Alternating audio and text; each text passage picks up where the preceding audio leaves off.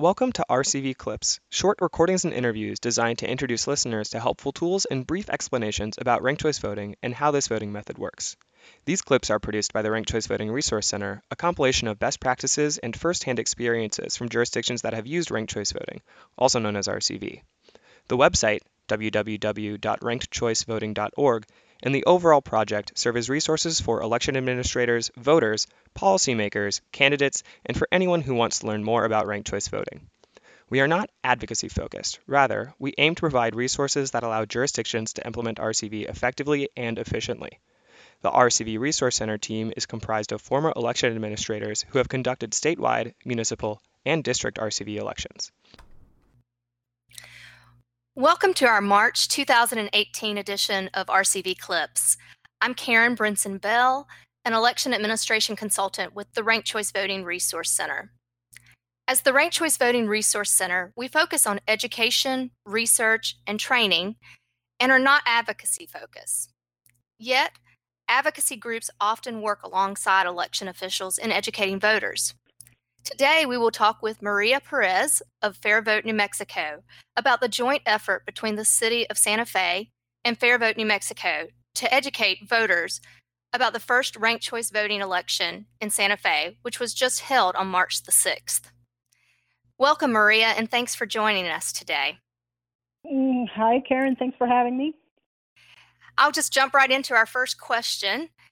Could you talk a little bit about how you coordinated your efforts as a nonprofit organization with the local election officials in the city of Santa Fe? Yes.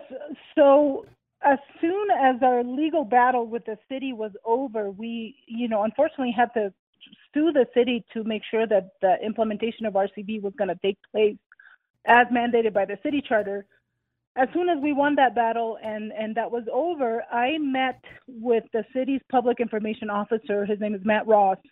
We we sat down, we met together, and we talked about what the city's capacity was in terms of uh, voter outreach and voter education, and we identified what the gaps were, what the things the city wasn't able to do, and in the end, that that really turned out to be um, direct contact with, with small groups of uh, residents, one-on-one uh, contact with residents.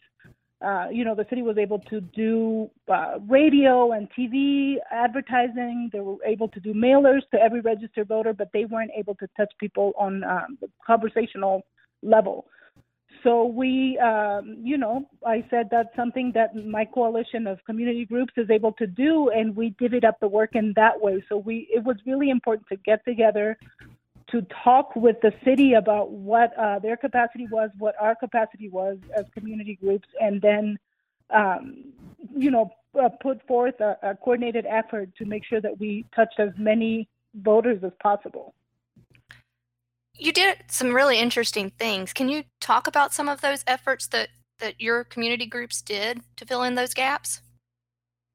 So the we did all kinds of creative things, uh, including uh, rank your beer events with uh, in partnership with local breweries, where where they would uh, give samples, uh, samplers of five different beers, and people could sample them and, and vote them, rank them in order of preference, and we declare a winner. We we had events like that. The most effective thing that uh, that we got done in terms of uh, work with the community groups was um, uh, Fair Vote New Mexico did uh, re-granting uh, projects with uh, two community-based organizations in Santa Fe. One of them is Chainbreaker Collective, and they were charged with doing a door knocking canvas. Uh, they are a social justice uh, organization. They focus primarily on transit and housing justice, uh, but they were interested in ranked choice voting. So we figured out a way uh, for them to knock on over 15,000 doors, uh, where they they got to talk to voters uh, about their issues, transit and housing, but also talk about ranked choice voting and give everybody a sample ballot and, and explain to everybody what this uh, election was going to be about. So that was really, really effective. And the other organization that we work with uh, through through a grant was Earth Care, and they do leadership development, um, particularly with youth in in you know the most uh, disenfranchised uh, district of the city. So they trained, uh, I trained 10 of their leaders, and then each one of them was charged with reaching out to their networks, you know, their schools, their work, their family, their neighbors, their everybody that they know in their own networks and do house parties and do educational events about ranked choice voting. They did a lot of tabling events. So it really was about that you know person to person small group uh, presentations to get people talking about choice voting uh, not from not hearing it from you know like an expert or or you know a political scientist or uh, the city clerk but just hearing it from people just like them their neighbors their friends their their coworkers and that was also very effective. It sounds like you really got in front of a lot of folks face to face and that doesn't always that's not always possible for election administrators since they're behind the scenes getting the election prepared and have to do mass marketing. Um, i'm curious as to whether there were certain audiences that you knew you had to reach and and what kind of outreach effort you did in order to to reach certain audiences or certain communities.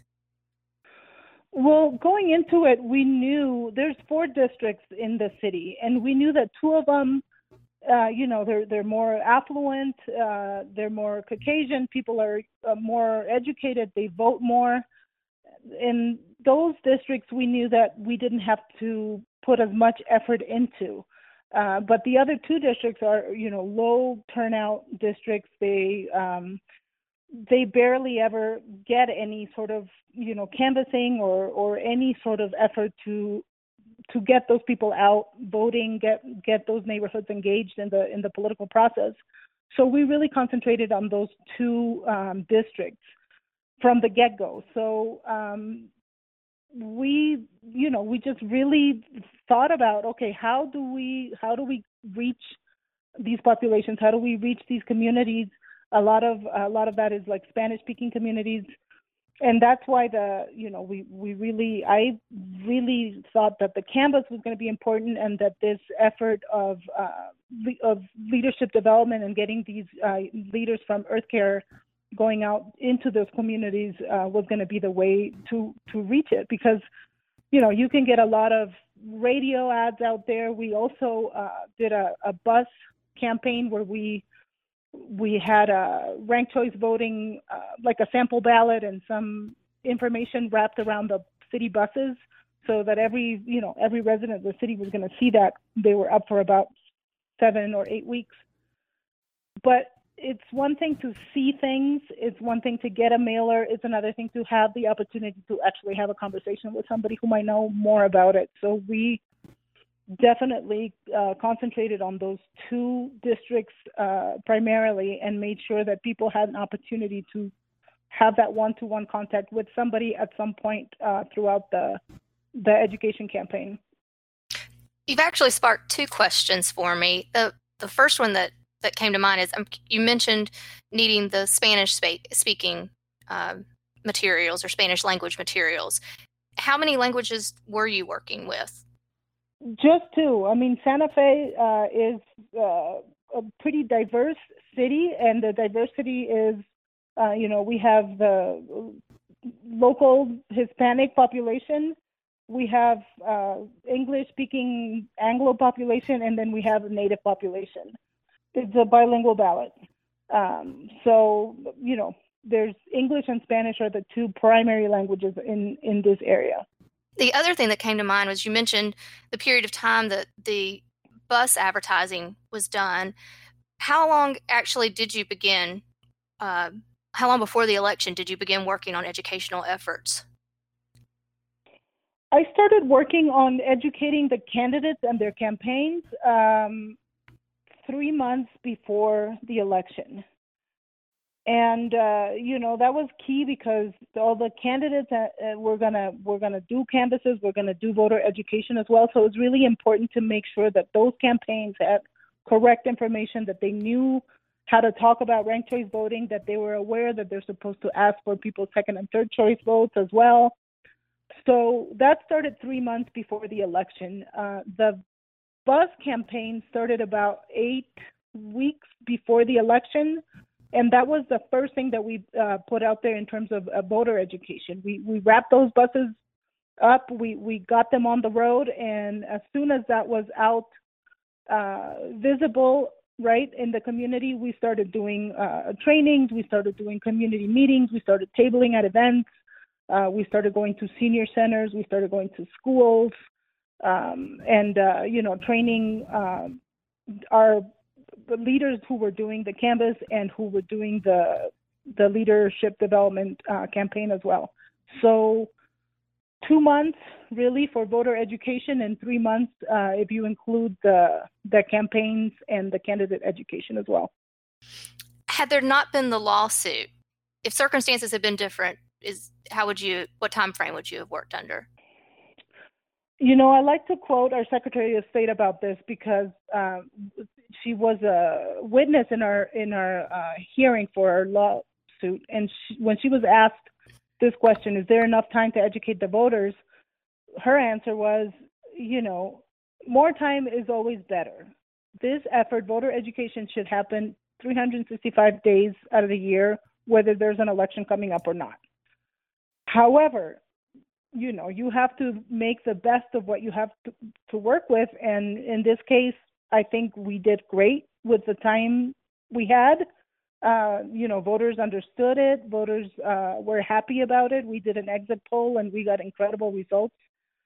Uh, so it was really successful, right? Over 70%, uh, almost 80% of voters felt uh, that they were not confused by the ballot um, that it was easy, that they were confident that the, their vote was going to count as they intended it to. So we obviously, uh, between the community group, the coalition of community groups, and the city's efforts, we did a really good job educating the voters. Now, in an ideal situation, I would have liked to have, you know, at least six months to do it so that it wasn't such a frenzy. But um, but it was okay. It went all right, and, and voters got educated the quotation from the Secretary of State is is well said. Uh, whether that, like you said, whether that's ranked choice voting or any education effort for voting, uh, you can never have enough time, but you make the best of what you have. I certainly agree. Uh, so here's our last question, Maria. What is one takeaway that you learned from the Santa Fe election that you would recommend to any advocate, election administrator, or policymaker for their jurisdiction's first ranked choice voting election?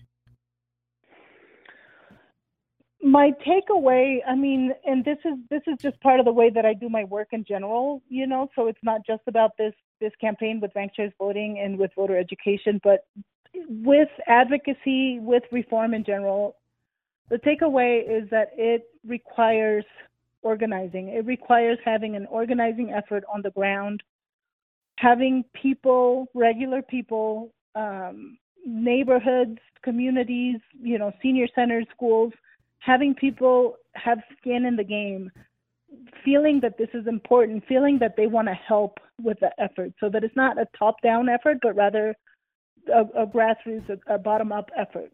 Um, I think that's key. That you, you can't, I can't um, emphasize uh, enough how important that was uh, here in Santa Fe. And I'll give you an example. When we did the exit poll, we, we didn't have funding to do that I reached out to all the different people I'd been talking to uh, throughout this campaign, and I got 30 volunteers immediately. People wanted to help. People felt it was important. They knew that they were a part of it, and and they wanted to help. So that's not something that you get when it's just election administrators doing the work behind the closed doors, or you know, city council just making decisions about how this is going to work. It's so important to have people on the ground involved and uh, and really caring about the outcome. The other takeaway that I would like to uh, to add is the importance of coalition building and working together, not just with the with the different community groups, but really making the effort to work with the city officials, regardless of the fact that in this case we had a legal bat- battle that was fairly, you know, it was contentious. But to be able to put that behind and say, okay, you know, the judge has decided we're doing this, let's work together. Let's coordinate our efforts. Let's make sure that everybody's doing what they're best at and that we're not duplicating efforts and that we're not uh, leaving gaps unaddressed. So that was really, really important as well. I will say, I will commend you. You did a great job of doing that. I, I think you and the city officials, the city clerk, just once the decision was made, you all put your best foot forward and said, "We're going to do this for the voters of Santa Fe." And I think Santa Fe is a great example for for jurisdictions all across the country of of how to move forward and uh, to, to pull off a successful election. So, thank you, and thanks for doing this interview with us this afternoon. Thank you, Karen. I appreciate it. Thank you for joining us today for our March 2018 RCV clip. Please take some time to rate this podcast and leave us a review. This is a monthly segment produced by the Ranked Choice Voting Resource Center. You can subscribe to this podcast on iTunes or Google Play. You can find other resources the Resource Center has put together on our website, www.rankedchoicevoting.org. Thanks to Maria Perez of Fairvote, New Mexico for joining us today. I'm Morgan Chance on behalf of my colleagues Karen Brinson Bell and the rest of the Ranked Choice Voting Resource Center.